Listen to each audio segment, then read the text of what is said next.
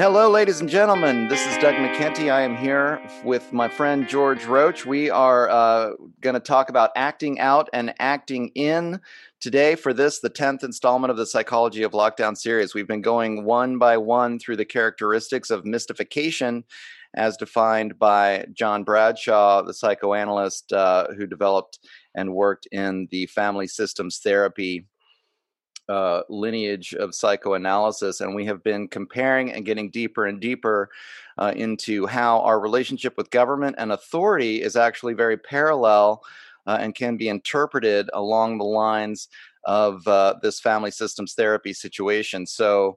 Um, it's been very interesting. We are now uh, really getting deep into it. This is the 10th episode, as I said. and so, George, how's it going today? Good to see you again. Great to see you, Doug. Thanks a lot having you back on the line. Thanks for your uh, your efforts and uh, your show content has been fantastic. I've seen you doing a lot of other stuff. I hope people are checking it out. Thanks, George. So, where are we at now? We've uh, been counting down through all these different characteristics, and today we're talking about acting out, acting in. What does that mean? Well, boy, are we ever seeing a lot of that going on out there in yeah. Canada. In the stores, a lot of acting out a lot of acts, you know, sure, uh, happening with with people right now because our rights are being attacked. Now, isn't that interesting? As children, our rights were attacked through pedagogical, you know, abuse principles. What we thought we were doing was normal, we found out is actually highly abusive. So what happens when you grow up with a family where there's violence, high levels of abuse or neglect, abandonment going on all over the place? Your needs aren't being met. Uh, or sadly and tragically, you had an offender for a parent. Maybe he was an alcoholic, she was an alcoholic. They were unavailable. Remember, to an addict, whatever takes away your most intolerable reality gets your highest priority. Mm-hmm. Not the kids, they're an interruption of the compulsivity to which you this person is involved with this offender. So how do we learn to act out or act in violence? Well, we've got to get exposed to the elements. So, what does it mean to a child who is four years old looking up at their father or their mother? Now, here's this great big, you know, 800 pound giant to a four year old and this four year old depends on these people for love and guidance and support and safety and shelter and to get their basic human needs met, to be wanted, to be cared for, loved, and truly known as one is. That's not going on where we have a high level of dysfunction and violence. Well, actually, what we do see is this child who gets, you know, smacked across the face. And once that cry about being smacked across the face is suppressed, the child gets it. They begin to confuse abuse with love. That the object of their pleasure is also the object of their pain. Now, all children idealize their parents. Nobody would have packed their bags at, you know, five years old, called a family meeting. Dad, I'm angry at you. Mom, you're a codependent. I'm moving down to Smith's house. right. No child could do that. The family meeting would never take place. Instead, the child makes themselves bad and wrong for the events of this offender, the conduct of this offender. They feel ashamed that their father or mother would behave this way. They're embarrassed. But instead of making their parents responsible or holding them their parents responsible, and of course, parents would need to teach their children here's how you hold people accountable. Nobody got taught that. Mm-hmm. Instead, the child feels bad for the way things are and makes the parent innocent. So you see, this role reversal takes place the responsibility that should squarely fall in the laps of the offender parents, the abusing or uh, abandoning parents, the child so wittingly, unwittingly rather, takes on as their own problem. So, what happens? This thing occurs where the child, in the absolute cause of their own survival, begins to identify with the persecutor. This is called identification with the persecutor, where right. the child later on in life begins to identify with their original offender and take on the traits as if to align themselves with the power they perceived their offending parents or source givers as once having. They begin to emulate this power. They begin to do to others exactly what was done to them, placing these individuals in the same helpless position that child in the adult who's grown to be an adult once assumed. So when we talk about acting out, what we're talking about is a child who has internalized these governing scenes. These events get imprinted in the brain, the seat of memory, the, the um, uh, amygdala. And that is the storehouse for all the events that a person goes through in life. Some of them we remember, some of them we don't remember. Whatever is not consciously remembered is acted out, thus indirectly discovered. Mm-hmm. As if a person says, Why did I just do that? Or why did I just say that? Or I just sounded like my mother. Right. they start going, Whoa. You know, I, I had these people when I was doing seminars. Uh, they'd say, "You know, gosh, I, you know, you know, you're you're you're supposed to pick people like your parents, caring, loving, kind, warm, available, supportive. You're supposed to pick people like that." But I've had these people, you know, you, they they pick people like their parents, and they say, "Oh, you know, I feel like I've known my husband my whole life. You know, he's mostly unavailable. Blah blah blah." Said, yeah, you, of course you've known him your whole life. You picked your father. Yeah, right. Of course you feel like you've known her your whole life. You picked your mother because that's familiar. We internalize our parents' marriage as to as being the only model for marriage or relationship. That mm-hmm. is a, a, a, an inescapable result it's all you know, it's all you've internalized. So, a child makes very important decisions by the age of five about what they expect in a relationship. They can go to other houses, as we did when we were children, and we would scan other families' ways of doing things and behaving and socializing. And we would see that it differed from our own. Well, that was kind of weird. See, the Smiths house, they don't do it at the Smiths house the way they do it at the Joneses. Right why is it so different? You see, kids become curious. They start to notice things. So it's very fascinating. When a child grows up after being involved in abuse, violence, neglect, and abandonment, not only do they pick people who remind them of their former caregivers, they begin to emulate the worst behaviors they hated in their own offenders.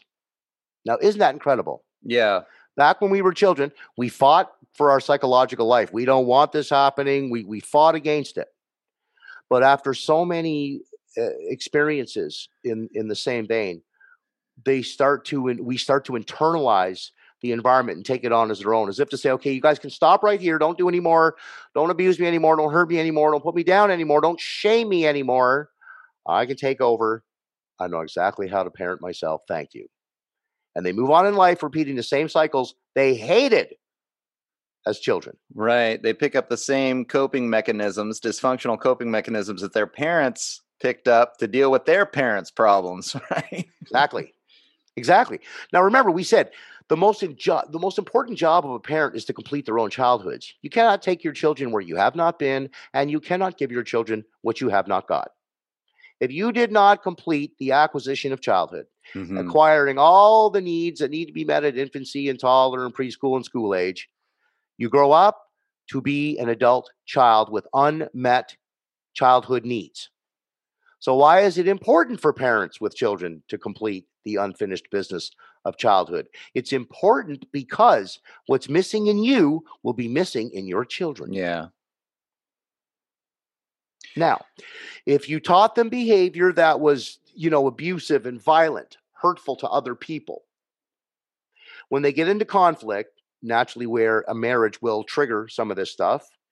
This is when the wife or the husband first realizes something is amiss with my mate, with my spouse.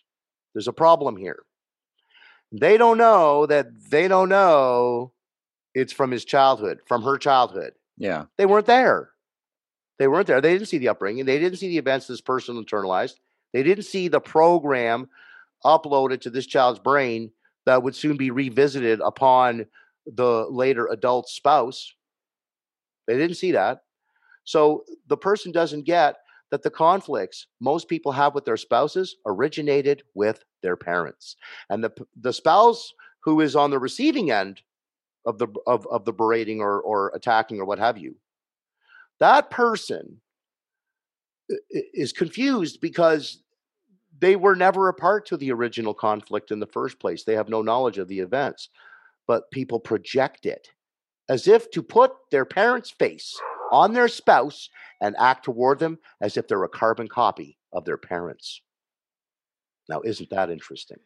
You know something I want to I, I want to kind of reiterate. We've talked about this before in this series, but when we think about childhood abuse, a lot of times, you know, it's easy to imagine the parents are drug addicts or alcoholics or they're beating the kids or sexual abuse, but really when we boil down to it, it's um when at any time a child feels like they're not free to be themselves, their authentic self, and they're shamed or told to be quiet or stand in the corner or uh, you know their perspectives are put down over time th- these these real subtle uh, controlling mechanisms start to get ingrained in the child that their perspective is not is not valuable and uh, that's when they build up these feelings of shame that we've talked about or guilt about behaviors that go outside of of this box that their parents put them in and I want to bring right. that up and then and because this is what the government is doing, right? I mean, this is really controlling behavior and we're seeing the the bulk of people in our societies now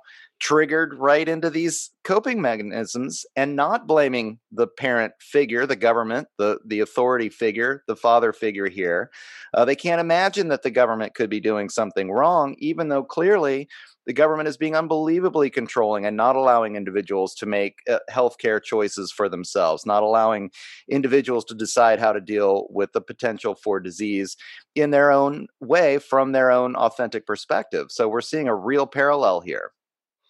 The lockdowns are teaching us a boatload of information about the people we know. Mm-hmm. Why am I receiving all of these messages about people saying, I had a friend for 20 years, she dumped me when I wouldn't wear a mask? Right. We are seeing uh, the recapitulation of childhood in full technicolor in broad daylight. The problem, once again, being, and what's the purpose of our show, is to bring people to the awareness that this is what's going on. We need a different response this time around. We need a different response. We've got to grow up. we've got to grow up, man. Yeah.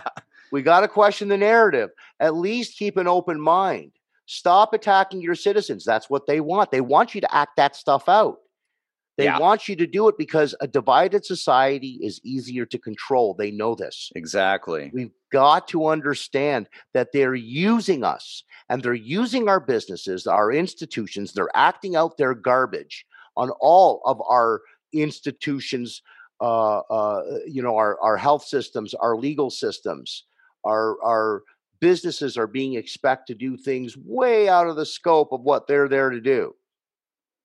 And this is because they're strategizing the manner in which they increase the voltage of support they tyrannically and oppressively acquire from the people with whom they know see many other people, like grocery stores.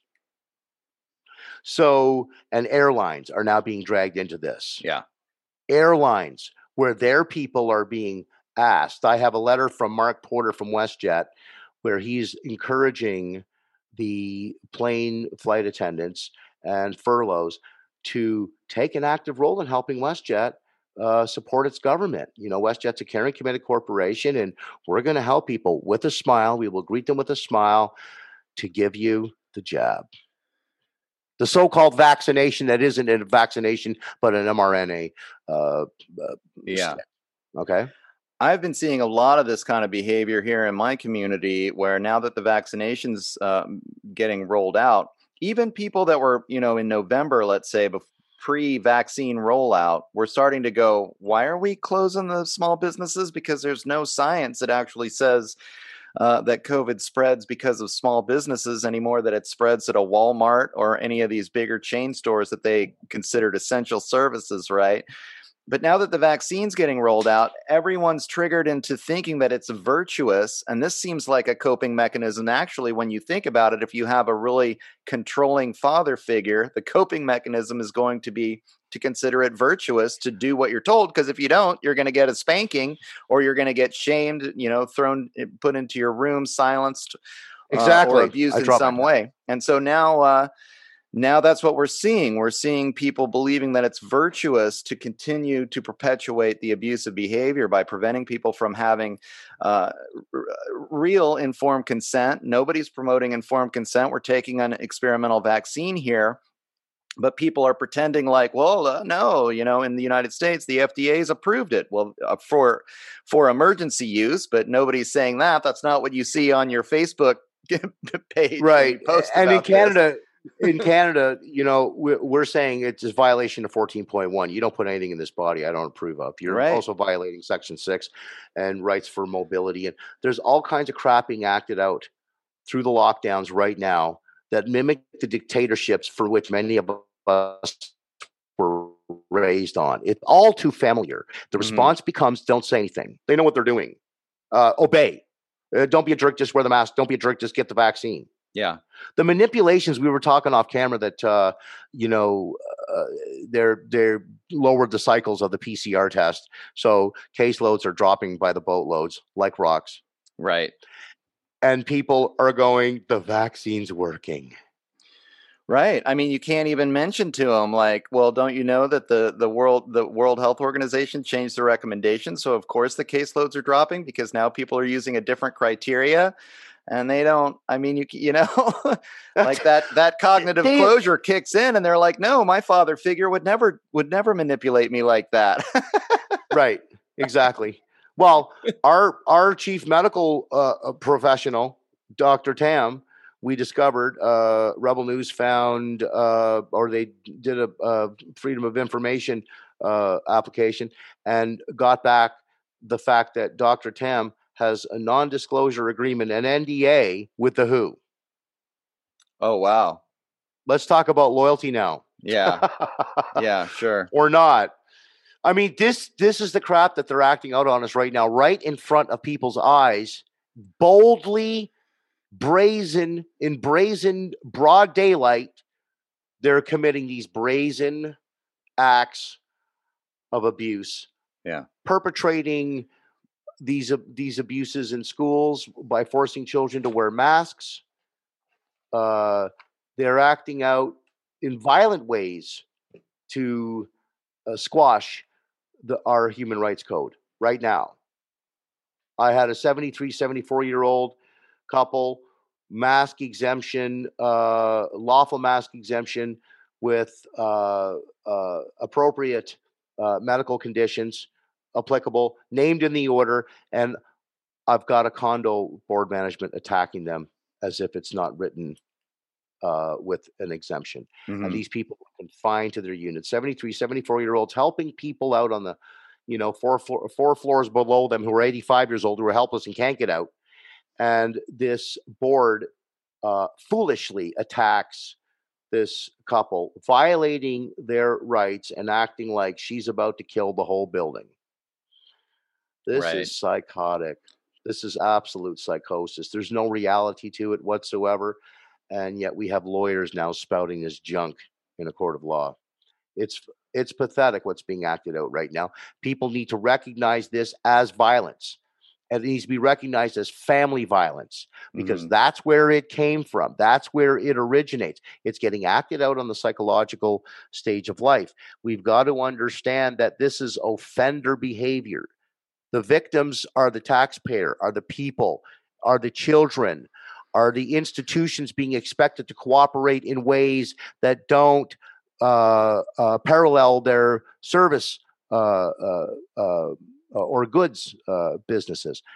This is heinous that people are standing idly by and allowing these people to invade them. This is extremely dangerous. Mm-hmm if there's anything dangerous, it's allowing this to go on so that our children have to carry these torches. There's no more, there's never been as an important time as now for people to really stand up for their rights. Because if you don't fight to keep them, you'll have to fight to get them back.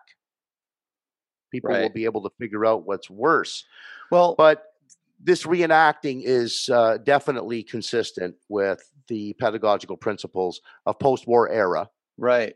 One hundred percent. I mean, let's How talk could about Hitler happen? Right. well, and then people are getting canceled when they mention, huh, this is starting to look a lot like 1935 Nazi Germany. oh no, you can't say that. That's uh, you Klaus know, Schwab was born in 1938. right. Klaus Schwab was born in 1938. Boy, he's right in the per- perfect slot there. Well, uh, so I want to, I want to, we got maybe 10 minutes left, and I want to bring it back to the acting out and acting in aspect of all of this because it's uh, just to kind of really define this characteristic for the audience and l- uh, let people know that this is what's coming out right now. Um, and, and also one thing, well, let me just mention this because I, I remember a point I wanted to make about what are our human rights. Like our human rights are really giving us the freedom to be healthy, emotionally healthy adults. It's kind of Yeah. funny because a lot of people don't know how to talk about human rights, and and a lot of times, you know, the libertarians will talk about property rights or this and that, or we'll have different theories, natural law. This is where they come from. But having this conversation with you now, I'm thinking about. Um, you know how do you define a human right psychologically? And it's well you have a human right to grow up to be an adult and be a free person who can make your own choices and that's a healthy adult. And so this whole system of oh no you know you're still a child you don't have these rights the government is going to control you and tell you how to deal with any kind of a crisis. Now it's a virus but it could be any crisis that they manufacture even and uh, and they do and they manufacture crises because the fear triggers people into this acting out acting in cycle Sure, sure. It sends them right back to the earliest uh, of their childhood climates. Where was fear at? You know, where did you first acquire fear from? yeah It's not from adulthood. Fear is your wisdom and discernment energy. I mean, you needed a lot of wisdom and a lot of discernment as a child growing up in an alcoholic, abusive, abandoning, kind of shaming family. hmm You needed that.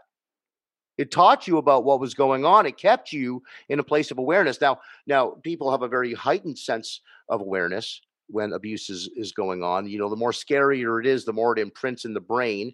We call this governing scenes, and then we begin to act those scenes out, or we act them in. People cut themselves right bang their heads on the wall, act all the rage and disdain and abuse of your offender inwardly. Do got to it yourself what they did to you. You either acted out or you acted in. Do to others what was done to you, or do to yourself what was done to you, is a way to regain control of the offender. The person sacrifices their own life. This is incredible that a human being will do this. To spare the offender, they will act all the rage and disdain and shame of their offenders inwardly. Right. So so the like the shaming and the virtue signaling that you experience if you go outside and you're not wearing a mask and all of a sudden people start pointing the finger at you and telling you you're a bad person that's the acting out the increase in suicides the uh, addiction issues the relapses that we're seeing uh, all, All of this kind of out. and this would be this would be the acting in this would be people abusing themselves in order to be able to cope with the abusive behavior from the controlling government Correct. Correct. And add to that criminality. All Mhm. criminality is a reenactment of childhood abuse, all of it. Doing to soc- doing to society what was done to them. Now, Right. Bradshaw did a study once where he had a death row inmates sending him letters. I talked to him about this. He had death row inmates sending him letters who, for the first time after seeing the PBS series that he produced back in the 90s, the first time these inmates are realizing that they had been doing to society what was done to them.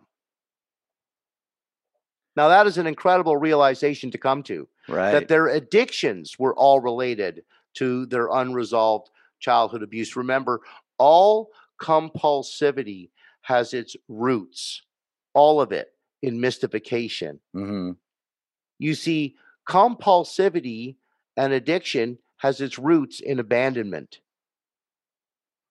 Think about that when you think of all the addictions. I back in the 90s, Betty Ford said that uh, uh, there were 83 million addicts in the U.S. That's a Betty Ford statistic at that time. It's much it's it's greater now. But the, the but so if we have that, if we have, I mean, those are emotional disorders. Those are emotional diseases are resulting from abuse, and it's being coped with through the use of substance, alcohol, and other means. Whether it could be work addiction, sex addiction, food addiction, right, a drama addiction, a TV addiction, anything to take you out of the shameful feelings that you have never learned to cope with right. is an addiction, a pathological relationship to any mood altering experience which produces life damaging consequences. But the addict ignores them because they believe that the addiction does a wonderful job of taking away the intolerable reality for which they have endured. You know, Georgia, as we are experiencing now. Right. Exactly. In the lockdowns. The, the alcohol sales. They kept the liquor stores. They kept yeah. the liquor stores open. Right. Essential services. Essential services, essential. George. These are essential, man. Oh, Keep them man. alcoholics fueled, folks. Absolute, absolutely crazy. Well, let's talk about. I've heard this concept of healthy shame, and it's something that uh, as you're healing from the psychological abuse, you actually need to feel um, in order to go through the healing process and become an actual adult to to gr- finally grow up emotionally from from where that arrested development initially happened. And that I think that's what's so hard for people because their coping mechanism is to avoid the shameful feelings. And just to let the audience know like as you heal you are going to start to feel that and you have to go yeah you know that behavior was uh, inappropriate and I am ashamed and that's okay. And now I can heal from that pattern and change because I know that it makes me feel bad. To, exactly. To stupid but stuff, you, you, know. But you see the old adage of, you know, the first step to realizing you need help is realizing you have the problem. Right. This is precisely what the the dysfunctional coping mechanisms of an addict uh, uh, forbid them from ever accessing. Solution is foreclosed. You yeah. see, remember, addiction takes on uh, uh, uh, the the function of concealment, and and what it does is it it aligns current suffering in exact accordance with the past and remains uh, uh, and and, may, and ensures that the past remains inaccessible. CBC because remember we're we're we're feeling horrible, right? We're feeling horrible all the time. We don't feel good. We don't mm-hmm. feel like doing much. Don't feel like doing anything. A few drinks. Right. The thing is, the thing is, you are you are disconnecting yourself from your past. You can't get to the root of the problem because you keep trying to feel good and restored by the use of a substance outside of you. I call these people substitutes. Sure. The shame and healing low self-esteem caused from it from toxic shame requires the re-identification with a face. A non-judgmental non-shaming face that approves of you and understands what you're going through, what you've been through, how you got here, why you got here, and why you're still here. That's what we need from people feedback, non judgmental feedback mm-hmm. that helps us be okay with who we are. Because remember, remember, addicts are always seeking approval. Why? Because they were disapproved of. To be disapproved of as a child is abandonment, it's akin to death. Right. That's painful. You want to mood alter it. Yeah, fascinating. Well, what an incredible conversation. I mean, I think as we delve into this, um, we, we've talked about this idea in the past. I just kind of want to reiterate for a minute uh, as we uh, as we close up here. This idea of being raised in this patriarchal culture, which, if you think about, uh, uh I think you know the way the kids are raised in a situation where they're taught through patriarchal religions, through patriarchal institutions like public education. We talked about the bullyocracy last time, and uh, the episode of The Shift, I think number 70, number 69 about the bullyocracy, if you guys want to check this out. But we're raised in a situation where we're told and taught to conform. The whole culture is all about this. This is how we raise our children. Like you can imagine the opposite would be unschooling, where the kids are just allowed to do what they feel like doing and the parents help and cultivate.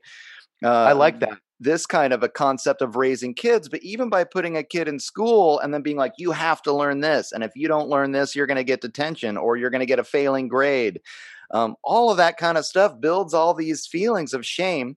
Then when the person grows up, they have arrested development. They're not allowed to become fully individuated as an adult, and they're trapped in this cycle of violence. So it, that, well, let me just finish here, George. So that when the government, the authority, the new authority, the authority figure for adults, the, the father figure for adults comes down, says, Oh, there's a crisis, triggers everybody into either acting in or acting out, whatever their coping mechanism is. And the ones that are acting out are actually helping the controllers control everybody. And the ones that are acting yep. in are just are making are are hurting themselves so they're not strong Correct. enough to stand up against the controlling figures and this is exactly how the patriarchy rolls right this is why we have an elite class with billions of dollars because we it's all familiar it's all familiar it's all yep familiar totally uh you know when when people are able to attach the current set of circumstances the tyranny and the oppression the abuse of our human rights that's going on right now when they're able to attach that uh, and connect the dots back to their own childhoods, they will see the psychological warfare that is being bestowed upon uh, the globe. Yeah. All the world's people, all the world's people have uh, uh, are witnessing crimes against humanity on steroids, and they're not prejudicing anyone. It's not for the youth. It's not just for the middle class. They're have they're abusing our senior citizens who took care of all of us to carry the torch. So I say to everybody stop acting out, stop acting in. If you are, get help mm-hmm. and join us. You're not available to help us or join you, the rest of your citizens who want to defend the uh, our way of life. You're not available if you're all bottled up with toxic shame and addiction issues and problems in your past that you have failed to confront. It is very important. And the only way you can make yourself available to us and to the rest of the human beings that await you is you must deal with your history. Because if you don't know your history, you're only doomed to repeating it.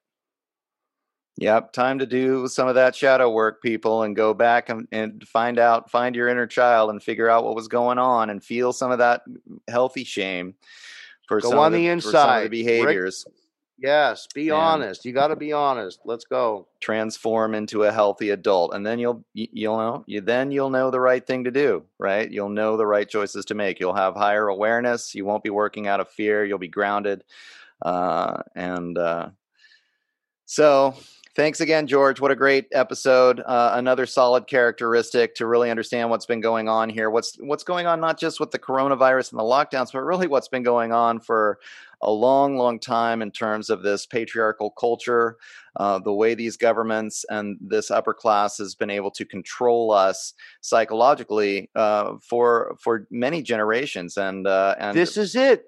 This is right? it. And people need to start looking at themselves. Go yeah. inward, okay? Start from behind the eyes, not in front of them. Most of the issues we're seeing out there right now stem from what's going on behind the eyeballs of our citizens, not what's in front of them.